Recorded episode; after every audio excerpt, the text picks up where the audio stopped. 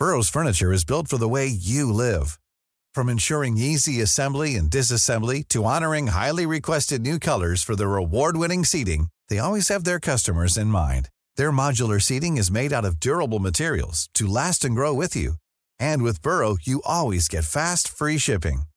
Get up to 60% off during Burrow's Memorial Day sale at burrow.com slash ACAST. That's burrow.com slash ACAST. burrow.com slash ACAST. Bonsoir à tous, ravi de vous retrouver pour Ça se dispute. Un thème ce soir, la France au bord de la crise de nerfs. Crise sociale avec comme préoccupation majeure l'inflation et le pouvoir d'achat. C'était tout l'enjeu d'ailleurs de cette euh, mobilisation euh, à Paris et cette marche contre la vie chère. Marche euh, émaillée de tensions, on va en parler dans un instant. Bras de fer syndical, vous l'avez compris, la CGT qui poursuit la grève dans les raffineries et ça se tend encore un peu plus dans les stations-service. Et crise politique et le spectre du 49-3 explosif, 49-3 à l'Assemblée nationale. La majorité et le gouvernement vont il sortir indemne de cette turbulence, cette zone de turbulence On en parle avec vous, euh, Geoffroy Lejeune, directeur de la rédaction de, de Valeurs Actuelles. Bonsoir Geoffroy et Julien Drey. Merci d'être avec nous, cher Julien. Le point sur l'information et puis on fait un récap de tout ce qui s'est passé cet après-midi et cette euh, marche contre la vie chère et l'inaction climatique. Le point sur l'info. Deux ans jour pour jour après l'assassinat de Samuel Paty, Conflans-Sainte-Honorine lui rend hommage ce dimanche. Le 16 octobre 2020, ce professeur d'histoire-géographie était tué dans cette commune des Yvelines par un jeune radicalisé. Un autre hommage lui a été rendu ce matin dans la ville où il vivait à Éragny-sur-Oise. 30 000 personnes dans les rues de Paris ce dimanche selon la police, 140 000 selon les organisateurs. Depuis 14h30, la gauche défile contre la vie chère répondant à l'appel de la France insoumise, du Parti socialiste et d'Europe Écologie Les Verts. Une manifestation sous tension, plusieurs incidents sont à déplorer en marge du rassemblement. Quatre personnes toujours en garde à vue après la découverte vendredi soir du corps d'une adolescente à Paris. Parmi elles, la femme aperçue sur les images de vidéosurveillance. Selon l'autopsie, la victime est morte asphyxiée. Les enquêteurs ont trouvé du scotch, une arme blanche et des traces de sang au sous-sol de l'immeuble où elle vivait dans le 19e. Et puis le Real Madrid rafle le Classico ce dimanche à la veille d'un ballon d'or qui lui tend les bras. Karim Benzema a hissé le Real Madrid vers un succès 3-1 face au FC Barcelone lors du 250e Classico de l'histoire. Benzema qui a ouvert le score dès la 12e minute à la reprise d'une frappe de Vinicius. Les autres buts sont signés Vinicius et Valverde pour le Real et Torres pour le Barça grosse journée foot hein, aujourd'hui. Vous aviez Real Barça, Manchester City, Liverpool à suivre sur Canal+. Geoffroy est très au courant. Et le et est toujours au courant, notamment du football. Je sais qu'avant la, et PSG Marseille. le match et PSG Marseille, le Classico. Et surtout, ça prépare le Ballon d'Or. Ah, le bon, c'est il est donné. Ah, le Ballon d'Or. Bah, vous savez qui va l'avoir. Vous ne savez pas. Non, moi je fais attention parce que. Ah mais alors là je veux bien faire tous les paris, mais sinon, alors là, si Karim Benzema n'a pas le Ballon d'Or, je vous assure, je mets la cravate sur la tête euh, vendredi prochain. On écoute. Ok, c'est de toute façon c'est enregistré. On va revenir longuement, si vous me permettez, euh, euh, sur l'enjeu politique de cette manifestation ce, ce dimanche et la marche, l'initiative de la Nupes contre la, la vie chère et l'inaction climatique, mobilisation une nouvelle fois. C'est ça le problème. Et je veux vraiment qu'on traite d'abord ça, les tensions. on va c'est juste quelques images. Vous aviez 2000 policiers qui ont sécurisé euh, la mobilisation et vous avez eu des tensions euh, en marge de cette manifestation avec du mobilier urbain saccagé et des policiers euh, pris à partie. Retour en images sur ce dimanche sous tension et on en parle juste après.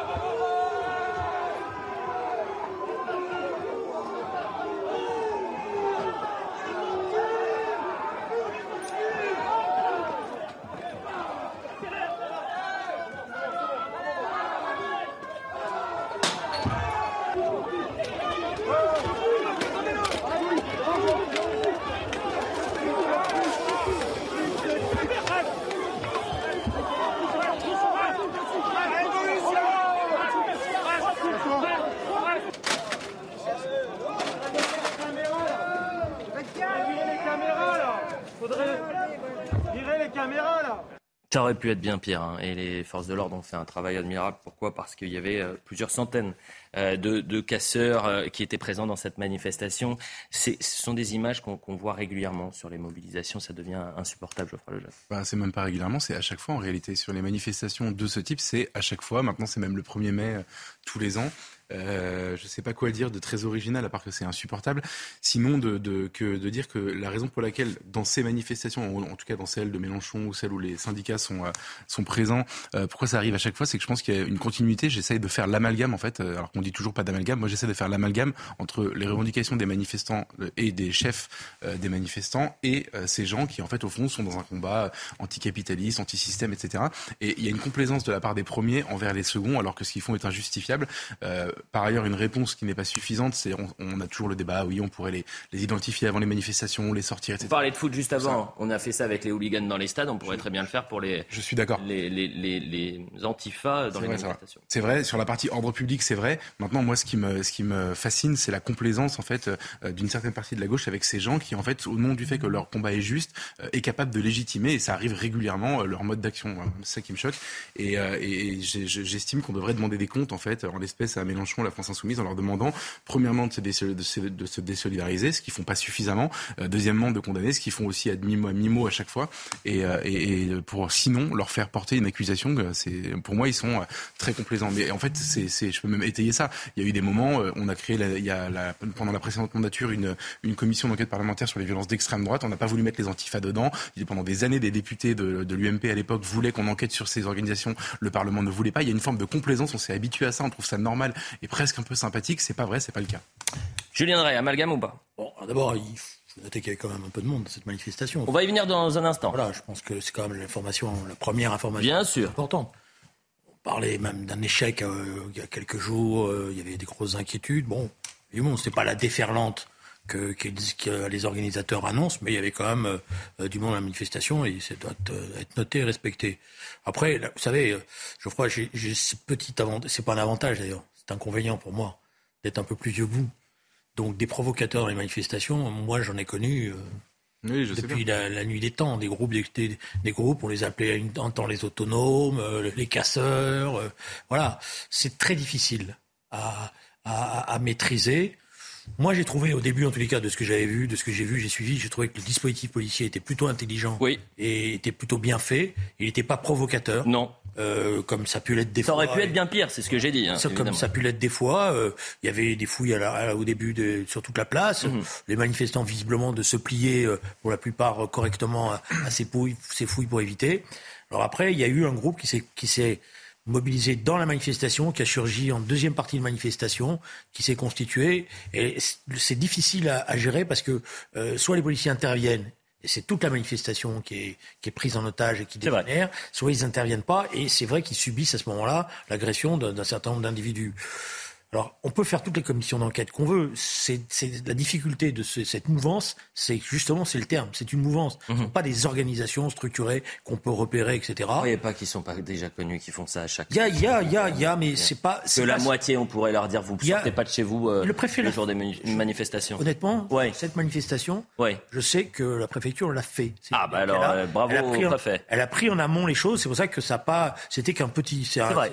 Ça pas du tout, c'est pas les mêmes. Bon là, c'est très violent contre les mm. policiers d'ailleurs. Oui, c'est pour ça que c'est sein et des policiers voilà, visés. Voilà. Donc, euh, alors après sur la complaisance, euh, bon, Geoffroy, vous allez vite, quoi. Je veux dire, euh, ça les arrange pas non plus. Quel est l'intérêt d'avoir, au contraire, eux, ce qu'ils auraient aimé les organisateurs, c'est d'avoir les images de la manifestation, de montrer qu'ils avaient réussi mm. et pas cette provocation. Au contraire, ces gens-là jouent contre leur camp. en fait, vous avez ils raison. Jouent contre, ils jouent contre la manif contre des milliers de gens qui sont descendus dans la rue. Et c'est en ce sens-là, pour moi, ils ont rien à voir avec nous. Vous avez raison. Avec la gauche. Vous avez raison ça les, ça les, ça les arrange pas, mais ça ne les dérange pas non plus. Et moi, c'est ça qui me. Oui, ça les dérange parce que. non, bah attendez, attendez. Je n'ai pas vu une condamnation sur Twitter. Il va arriver. Bah, ça, va, non mais ça va arriver. Ça va arriver euh, mezzo voce, c'est-à-dire que euh, ils vont le faire. Non mais ils vont eh le ben, faire. Je le fais à leur place, voilà. Mais non mais mais venez pas. pas le droit de le faire, mais je le fais quand même. Euh, la semaine dernière, Jean-Luc Mélenchon a, a, pris prétexte de l'intrusion d'une dizaine ou quinzaine de militants de l'Action française dans un jardin municipal de la mairie de Stein pour dire la, la, la, la, violence réelle est d'extrême droite.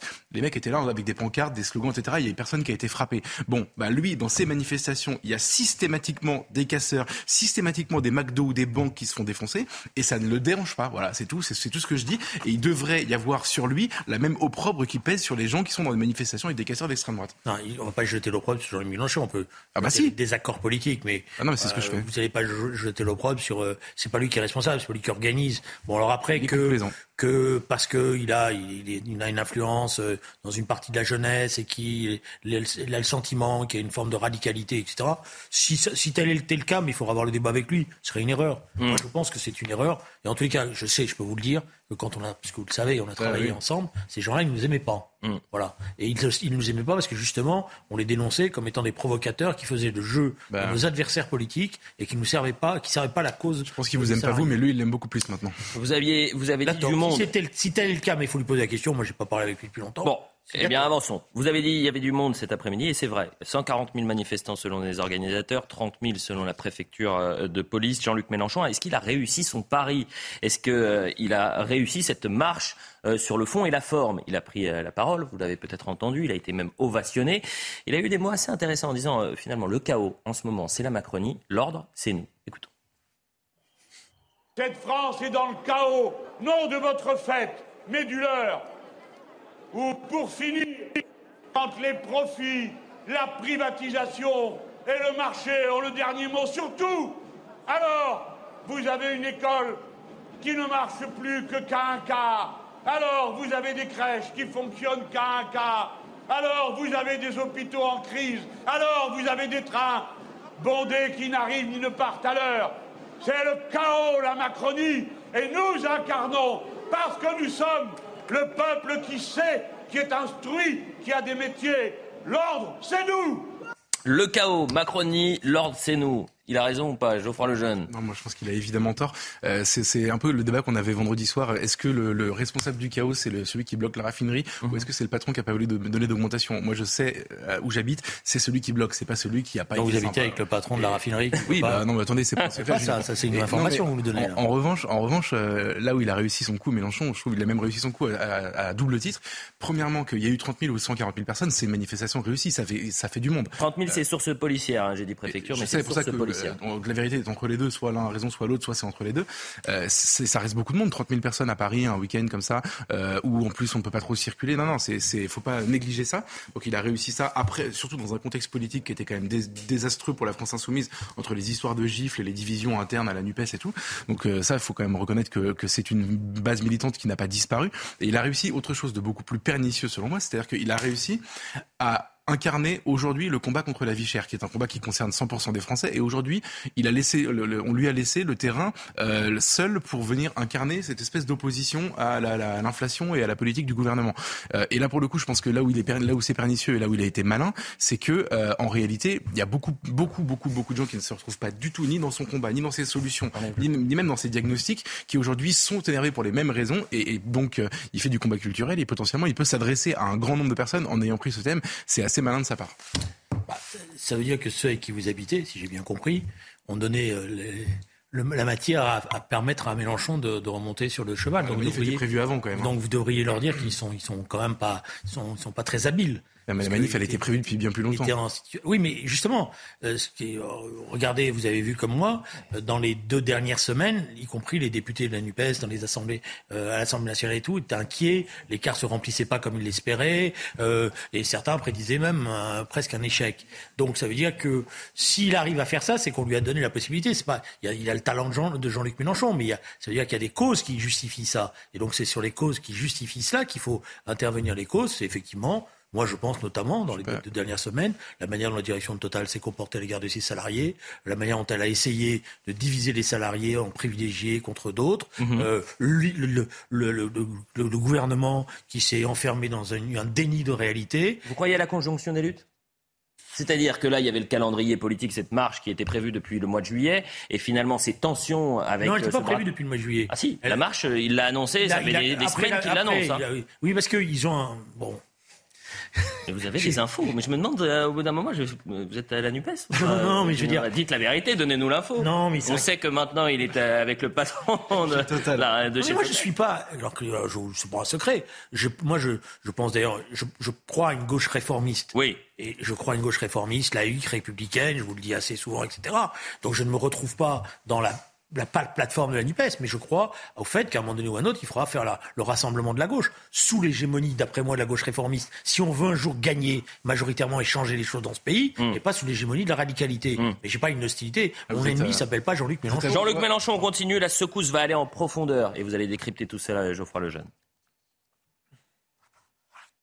Beaucoup de choses vont se passer parce que l'indéniable succès de cette marche euh, donne du courage, donne donc envie d'agir, de se mobiliser.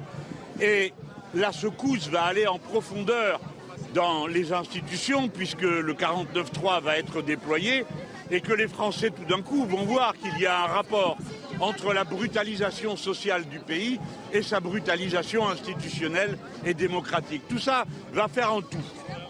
Vous y croyez à ça? Ça va faire un tout? Quand j'entends, j'y crois pas, je vais vous expliquer pourquoi. Quand j'entends Jean-Luc Mélenchon parler de crise institutionnelle avec Raquel Garrido pas loin, je prends toujours un peu peur. Parce que les solutions, la 6 République, etc., vraiment sont délirantes. Mais bon, c'est un autre sujet. La 6 République, ça dépend laquelle. C'est pas forcément délirant. je parle de celle de Jean-Luc Mélenchon et surtout de Raquel Garrido, qui a été la théoricienne, qui a écrit un livre là-dessus en 2014 ou 15. La 6 République, c'est pas délirant. Euh, surtout quand on voit comment fonctionne. Laissez-le terminer, Julien Drey. Non, non, mais, enfin, grand débat. Moi, c'est ma passion, les institutions. On peut avoir à un autre moment. Non, je vais expliquer pourquoi je, je enfin, ce qu'il est en train de faire, pourquoi ça me dérange. En fait, ils sont, pour schématiser, ils sont en train d'essayer de, faire ce qu'ils ont fait au moment des Gilets jaunes. C'est-à-dire que les Gilets jaunes, il y a une, une colère et une manifestation de cette colère qui est spontanée, qui échappe absolument à tout le monde, tous les partis, tous les syndicats, toutes les organisations, etc. C'est d'ailleurs probablement une des conséquences de l'absence de, enfin de, de, de, de, comment dire de, de, corps intermédiaires. J'avais perdu le terme euh, de corps intermédiaires et qui se manifeste tout, à coup. C'est peut-être 40 ans de, colère rentrée qui tout à coup se manifeste sur des ronds-points et qui échappe à tout le monde.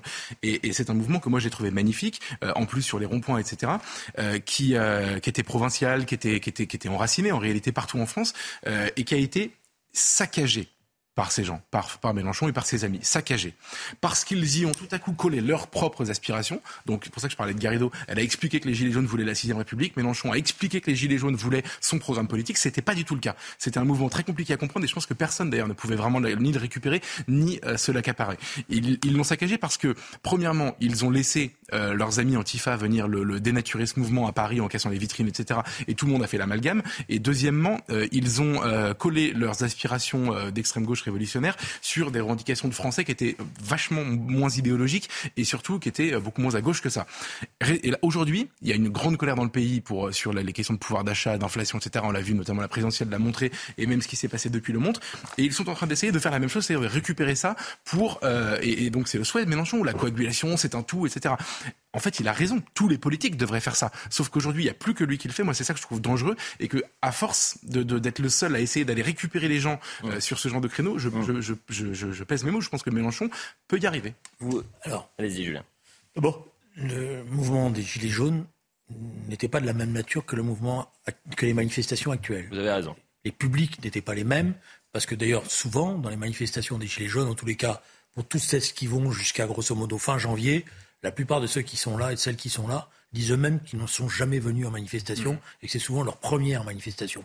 C'est un mouvement de travailleurs indépendants, c'est un mouvement euh, euh, on a, on a dit ça, c'est un mouvement petit blanc, c'est un terme désagréable et faux, mais c'est un mouvement de petits salariés, de, de, de, de commerçants, d'artisans, de, qui euh, ne sont pas dans l'action sociale, qui jusqu'à maintenant n'étaient pas dans l'action sociale, mais étaient en train de, d'essayer de, compter 19 sous pour s'en sortir, et qui en avaient assez, à juste titre d'ailleurs, d'abord de l'essence, comme par hasard, et puis après des taxes. Oui. Et, voilà. Mais c'est un public qui est un public qui est important et qui, dans le cadre de la constitution d'une majorité sociale pour gagner une élection présidentielle, compte et doit compter pour la gauche. Parce que sinon, ce public-là, bah, il file, euh, il en a marre, il veut l'ordre et il peut filer vers, vers d'autres euh, solutions politiques. Et c'est là où, d'après moi, on n'a pas la même analyse, mais visiblement, on n'a pas vécu les mêmes choses. Parce que je trouve que moi, j'aime pas qu'on me raconte, j'aime bien aller voir. Donc j'ai été voir, on me l'a reproché, j'étais, j'ai pas revendiqué quoi que ce soit, mais j'ai été parce que je voulais discuter avec ces gens qui, pour une part, je ne l'avais jamais vu encore dans la rue. Donc j'ai pris ce temps-là. France silencieuse. Euh, j'ai pris ce temps-là. C'était pas forcément toujours euh, facile parce que souvent on me disait ouais vous nous avez déçus parce qu'il y en avait beaucoup qui me disaient vous nous avez déçus, Hollande, machin, etc. et tout. Bon, mais on a discuté, j'ai pu discuter. J'ai pas la prétention d'être le seul.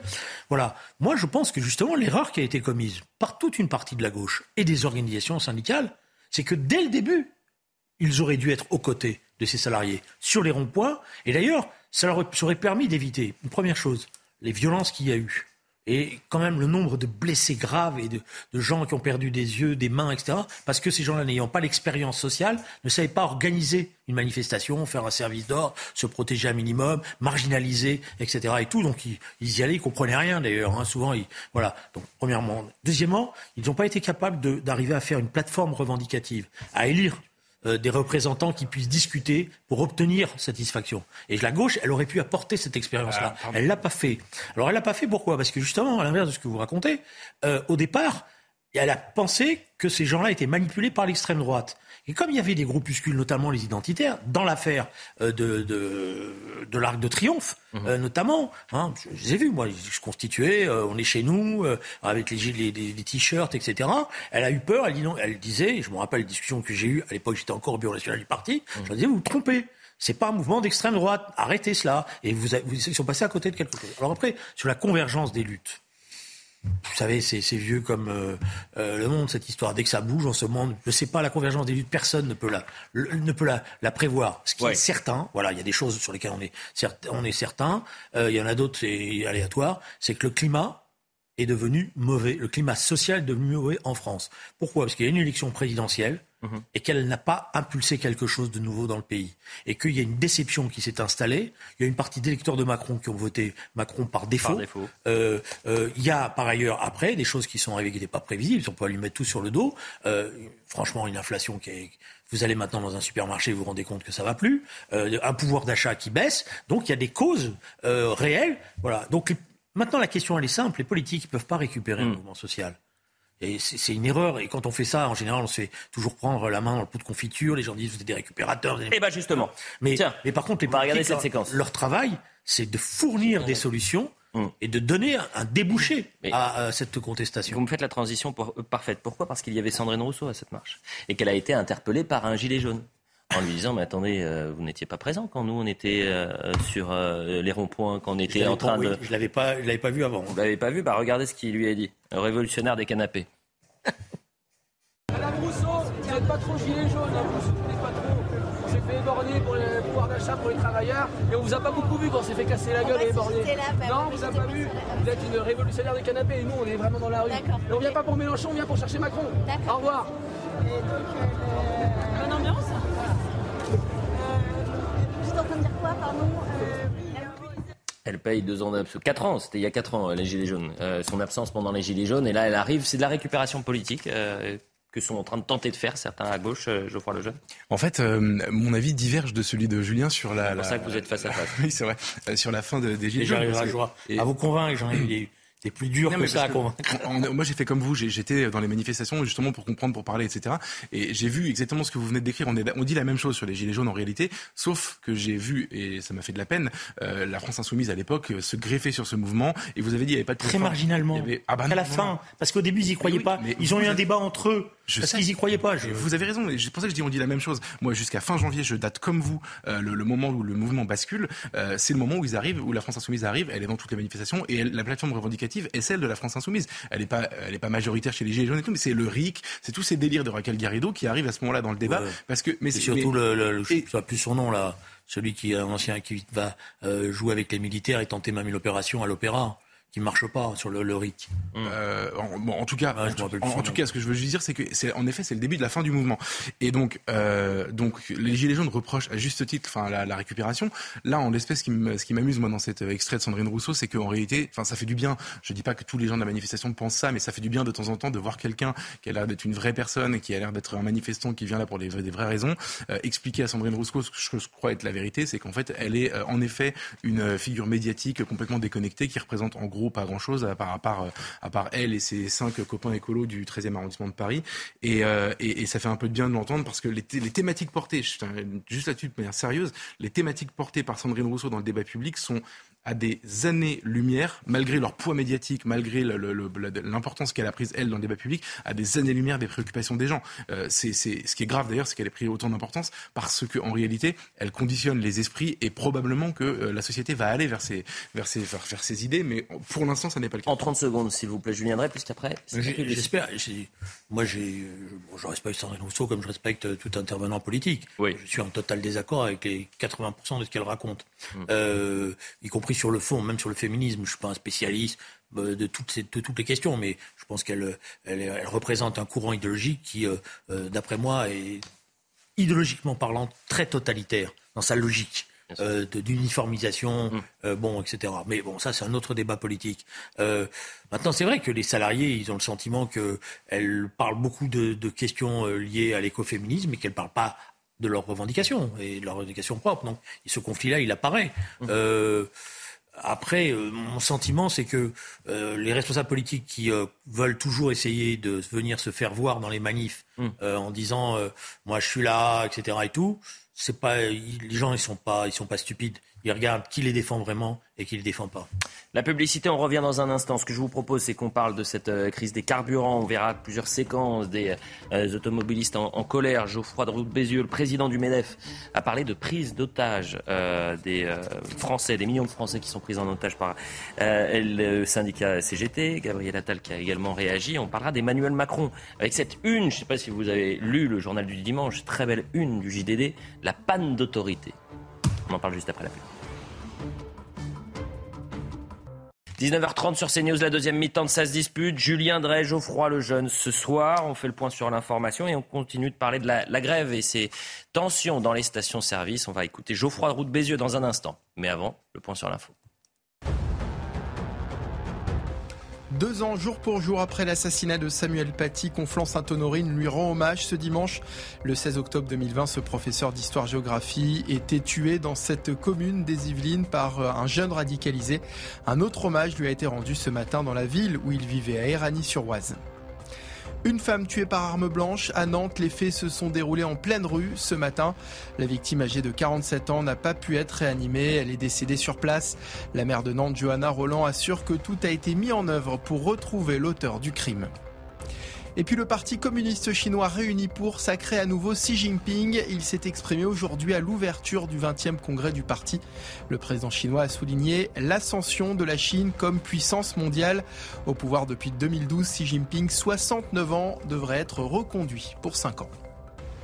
Côté raffinerie, la CGT poursuit le mouvement de grève au moins jusqu'à mardi soir. Résultat du côté des stations-service, c'est toujours la même galère. Quatre stations sur dix en Ile-de-France, par exemple, sont impactées. Regardez cette séquence et malheureusement, c'est ce triste scénario qui se répète tous les jours, ces tensions entre automobilistes. Regardez.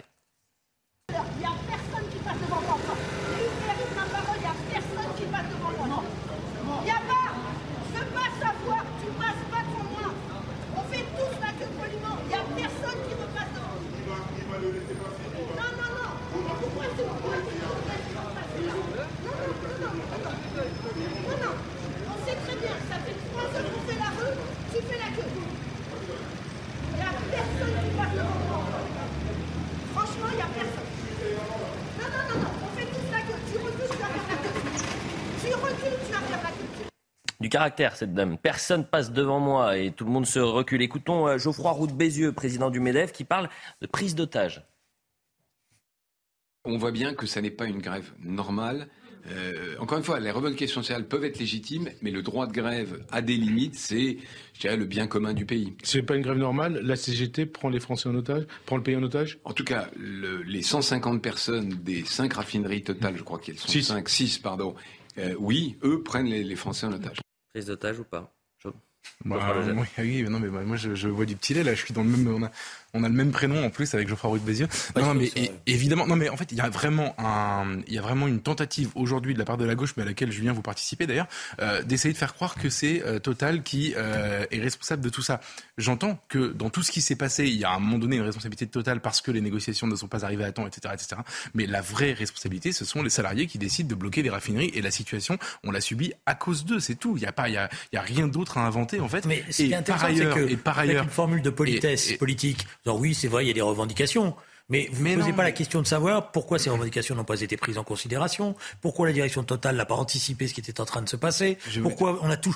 Tout ça, mais vous êtes journaliste, vous savez. Mais justement, est-ce que vous avez réussi à obtenir un interview du PDG de Total? Non, mais alors, j'ai essayé à de nombreuses reprises. Imaginez bien qu'il se fait discret. C'est quand même extraordinaire. Je, veux dire, vous dites que la France est prise en otage. Il y en a un qui, qui, qui est quand même quand même correctement payé, c'est le moins qu'on puisse dire. Et lui se tait. Non, mais c'est quelqu'un qui est toujours discret par ailleurs. Il n'a pas attendu aujourd'hui pour être discret. ça sert d'être patron si on se tait? Maintenant, juste une chose, c'est que depuis vendredi, vous ne pouvez plus tenir ce discours. Je veux entendre, bien entendre tout ça, etc. Mais depuis vendredi, depuis que la CGT a refusé, eh ben ouais, depuis que la CGT a refusé l'accord que les autres syndicats majoritaires ont accepté sur l'augmentation de 7%, depuis que la CGT a fait ça, elle a signé son crime. Ce qu'elle voulait, ce n'était pas une augmentation salariale sur la base d'ailleurs de l'inflation, ce qui est une énorme avancée parce que pour plein de raisons que je pourrais développer, c'est pas forcément une bonne chose pour l'économie si on augmente les salaires du niveau de l'inflation. Non, ça c'est. et peu importe, c'est pas le sujet. Depuis que la CGT a refusé 7% d'augmentation pour les salaires et qu'elle va encore plus loin en demandant 10%, quitte à bloquer le pays et à provoquer les scènes qu'on a vues avant avec des gens qui sont hors d'eux, depuis ce jour-là, elle a signé son crime. Elle ne veut pas arranger les choses. Non, mais ce qui est intéressant, c'est que vous êtes euh,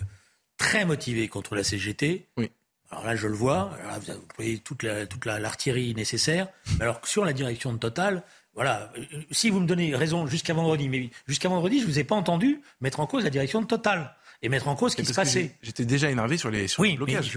oui, d'accord. Non, mais, mais, votre énervement, là, votre capacité qui est réelle à euh, dénoncer un certain nombre de choses, vous auriez pu aussi, dans un premier temps, puisque vous me donnez raison, m'aider, euh, j'irai dans le débat en disant oui, c'est vrai, la direction de Total n'a pas fait son, travail. Donc vous êtes moins crédible maintenant en vous en prenant à la CGT depuis vendredi, parce que justement, vous n'avez pas tout. Voilà. Alors maintenant, non, mais il faut prendre en compte le fait qu'ils ont, on a, convenu avant, qu'ils ont avancé les négociations. On a, on, a on a convenu de quelque chose. Je ne sais pas si on le fera. On va aller sur les, sur les barrages. Puis, comme ça, vous allez faire votre propre expérience. Vous allez voir que c'est pas cinq permanents de la CGT qui bloquent les raffineries. Euh, c'est des salariés qui sont en colère. Et je suis pas sûr d'ailleurs que la direction de la CGT, euh, de la, la, chimie, soit forcément convaincue qu'il faille continuer. Quand vous comptez son direct, son patron depuis deux jours, vous voyez bien qu'il essaye de calmer la situation et de faire baisser. Il n'est pas dans une radicalité, voilà. Bon, alors après oui, il y a un calendrier, c'est-à-dire que la CGT. Se rend compte peut-être qu'il abuse un peu. Non, je pense, je pense qu'il a, je pense qu'il a, il a conscience qu'il y a, il y a une, une réalité, c'est que c'est pour beaucoup de Français, des millions de Français en souffrent. Français de la galère, la, galère, et que c'est terrible, et que c'est et c'est compliqué. Donc il, il, a compris qu'il faut essayer.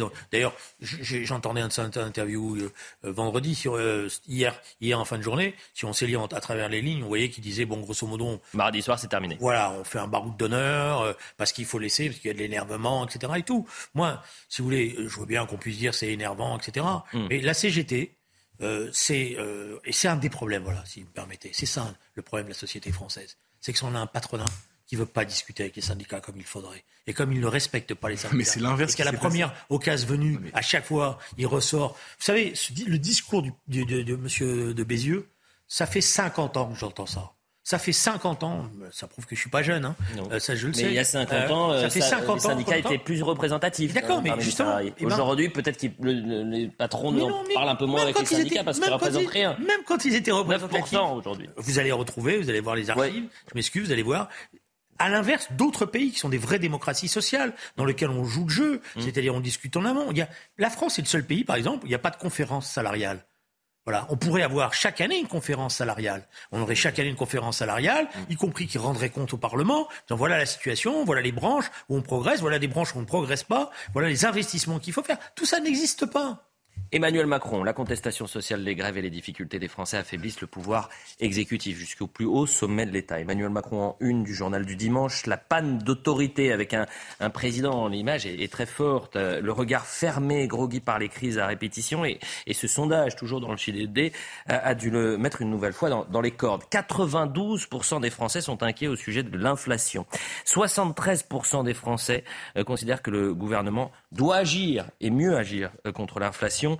82% des Français jugent que le gouvernement n'en fait pas assez pour lutter contre l'inflation. Est-ce que c'était euh, prévisible de voir un, président de la République en aussi grande difficulté, Geoffroy? Euh, oui et non. Enfin, Ouais, ouais, non, mais c'était difficile. C'était difficile. On pouvait le prévoir dans une mesure, c'est que en réalité, euh, c'est euh, c'est l'élection présidentielle qui est fautive.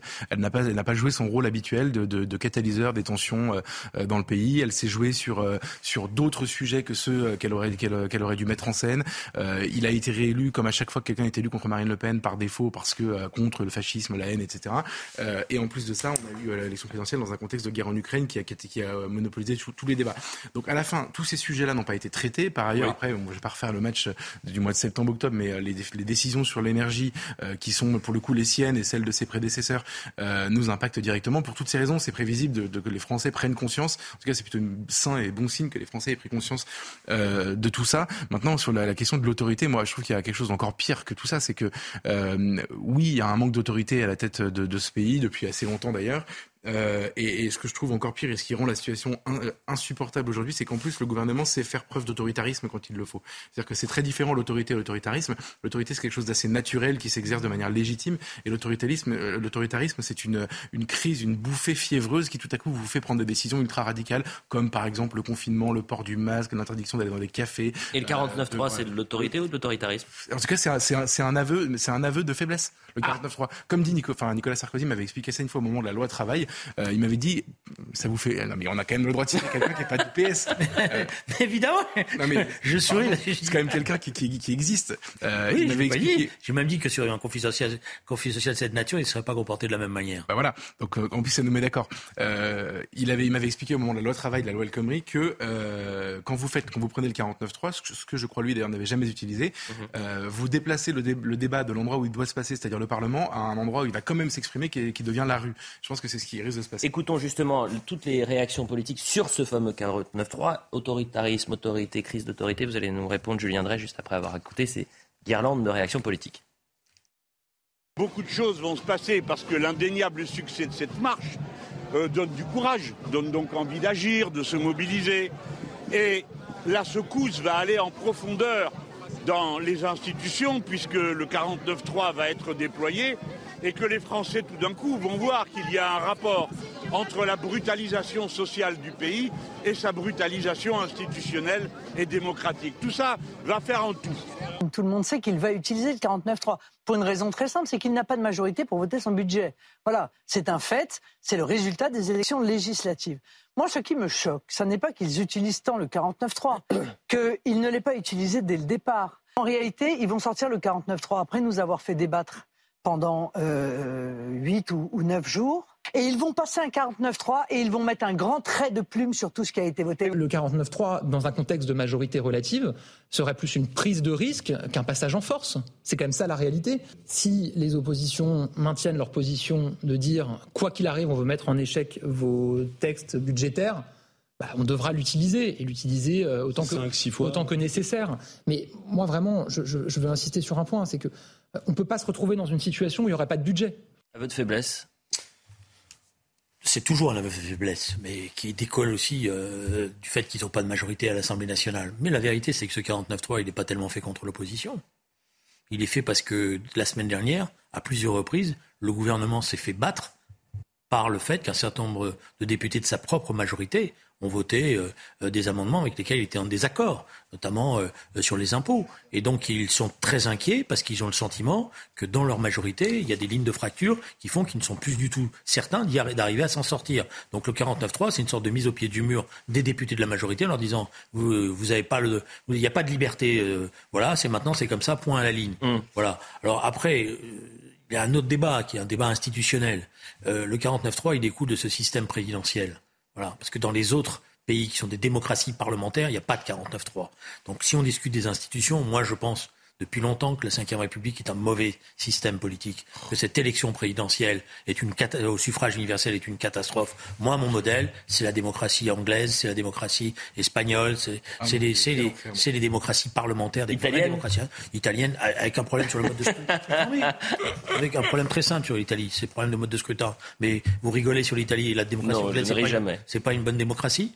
Les, les- démocraties scandinaves. L'élection présidentielle, c'est pas moi qui le dis, hein, c'est les, principaux constitutionnalistes, puisque vous, vous cherchez, allez discuter avec Pierre Mazot, il va vous dire ce qu'il pense. Autre Pour moi, c'est un des plus éminents constitutionnalistes. Il va vous dire ce qu'il pense de l'élection présidentielle au suffrage universel. Elle écrase tout le débat. Mais c'est elle, pour- c'est- elle, elle se, Non, mais je trouve ça horrible tout le temps, et elle rend la politique. vous savez, c'est c'est le mal qui a frappé, qui frappe notre système politique. C'est qu'elle obsède après Alors. tout le personnel politique par cette, par l'idée d'être un jour président. Non, mais c'est, c'est- Voilà. La, la Cinquième République est agonisante, je vous concède ça. Euh, pour des raisons, euh, on pourrait, mais encore une fois, ce sera un débat un peu long, mais, euh, mais, mais par contre, elle n'est pas euh, viciée dans, son, dans, ses, fond- dans ses fondements, dans ses principes. C'est, Si, à cause, du, à ça- cause de cette élection. Vous ça- savez que le général de Gaulle, si je, permets, je vous raconte juste cette anecdote. Le général de Gaulle, au point de départ, il est contre l'élection du président de la République au suffrage veut universel. remettre le roi, donc. Et comme non, non, non, il veut pas remettre le roi. Si, il veut remettre le roi. Non, non, non, non, non. Il- C'est parce que Michel Debré lui explique que si on reste au système traditionnel, c'est-à-dire ça vote dans les deux assemblées, il va être battu euh, par Poujade, si je me souviens bien, ou quelque chose comme ça. Et c'est ainsi que Michel Debré invente l'élection du suffrage euh, inventé, met en place, et que le général de Gaulle dit bon, on va le faire, mais vous savez, ce système, il n'est pas terrible. Après moi, peut-être qu'il faudrait l'enlever. Bon, vous êtes contre. Ah, mais moi, ça me fait de la peine. D'entendre, Ouais, ça fait de la peine. d'entendre, mais parce que vous, vous êtes là, vous, vous êtes français, vous prenez l'exemple de l'Angleterre. Alors trouvez-nous une reine dans ce cas-là. Trouvez-nous une. La reine, elle intervient en rien, elle intervient en rien sur le plan politique. Monarchie Mais parlementaire. Le Portugal. Et le Portugal, voilà. c'est une très bonne Et démocratie donc, parlementaire. le- Et vous voyez, le président de la République au Portugal, il est élu au suffrage universel, mais il est le gardien des institutions. Point à la ligne. Et le Portugal, c'est un système qui fonctionne très bien. Mais vous savez que ça devrait fonctionner comme ça. C'est normalement, le- selon l'article 21 de la Constitution, Oh non, le Premier ministre qui dirige et conduit la politique de la nation. Bien sûr que vous savez très bien. que c'est pas ça comme c'est pas, pas ça la cinquième République. C'est exactement ça. C'est d'ailleurs pour ça que Mais euh, c'est exactement ça. Sarkozy comme euh, euh, François Hollande disent qu'ils voudraient supprimer le poste de Premier ministre pour que le président de la République ait tout. C'est un système présidentiel à l'américaine. Je- et mais non, justement. ça n'a rien à voir avec le système portugais. Quand ou- Sarkozy voilà. dit ça, il n'a rien compris à ce qui doit se passer. Bon. Mais le général de Gaulle, lui, ne veut pas se mêler de politique au quotidien, ne veut pas. Mais si, justement, c'est pour ça que je suis d'accord avec vous pour dire que elle est, elle est agonisante, mais par contre, elle n'est pas viciée dans ses principes. Si, je Et pense que me- C'est vraiment pense- parce que c'est Bon. dimanche qu'on continue Bon, ce débat, mais on- a tellement on de un choses. débat Et je veux la- comme il nous reste 5 minutes, je veux qu'on parle de l'Iran. l'autorité, sur l'autorité, sur l'autoritarisme. Oui, allez, autorité, Hein autoritarisme Moi, en je 30 pense qu'il y a une vraie crise, qui est ce qu'on appelle la crise du deuxième quinquennat. C'est-à-dire que vous avez un président de la République qui est obsédé par sa réélection. Donc, il, il concentre toute son énergie sur sa réélection. Mais après, il ne sait pas très bien pourquoi il s'est fait réélire.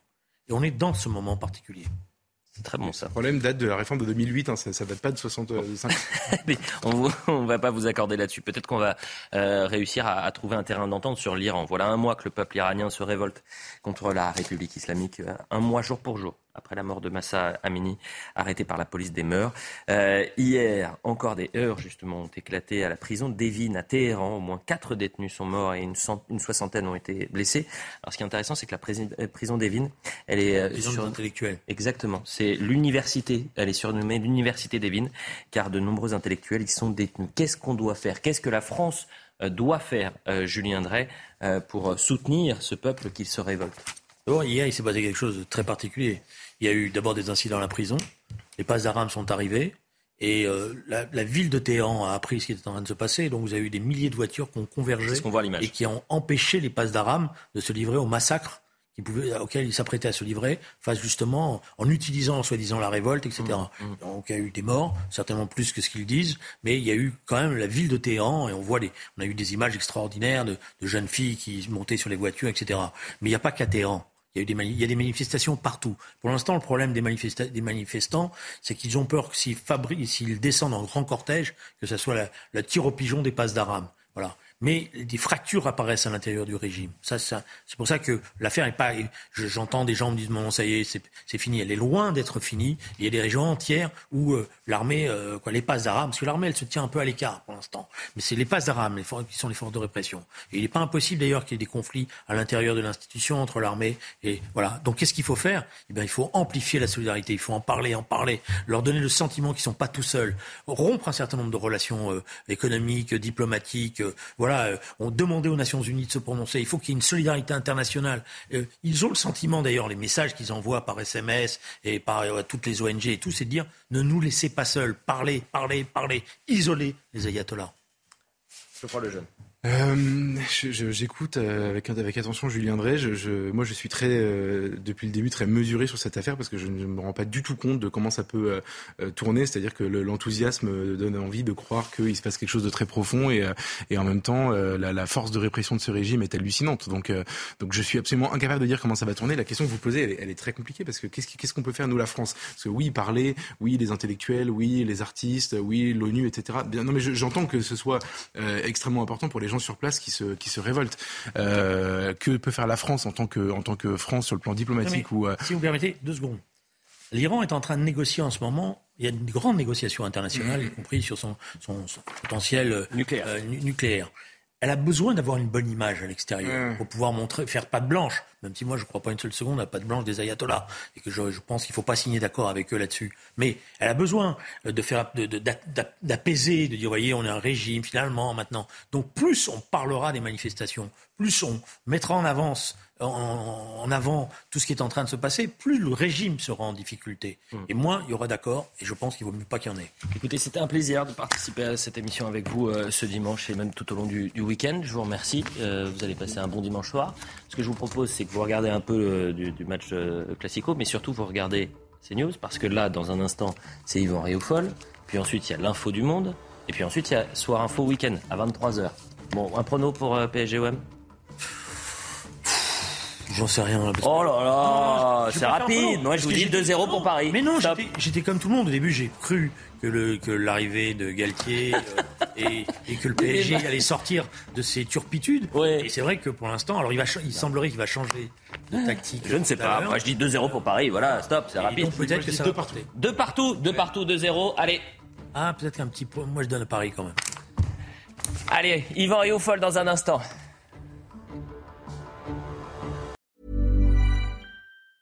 Planning for your next trip? Elevate your travel style with Quince. Quince has all the jet setting essentials you'll want for your next getaway, like European linen, premium luggage options, buttery soft Italian leather bags, and so much more. And is all priced at 50 to 80% less than similar brands. Plus, Quince only works with factories that use safe and ethical manufacturing practices. Pack your bags with high-quality essentials you'll be wearing for vacations to come with Quince. Go to quince.com slash pack for free shipping and 365-day returns.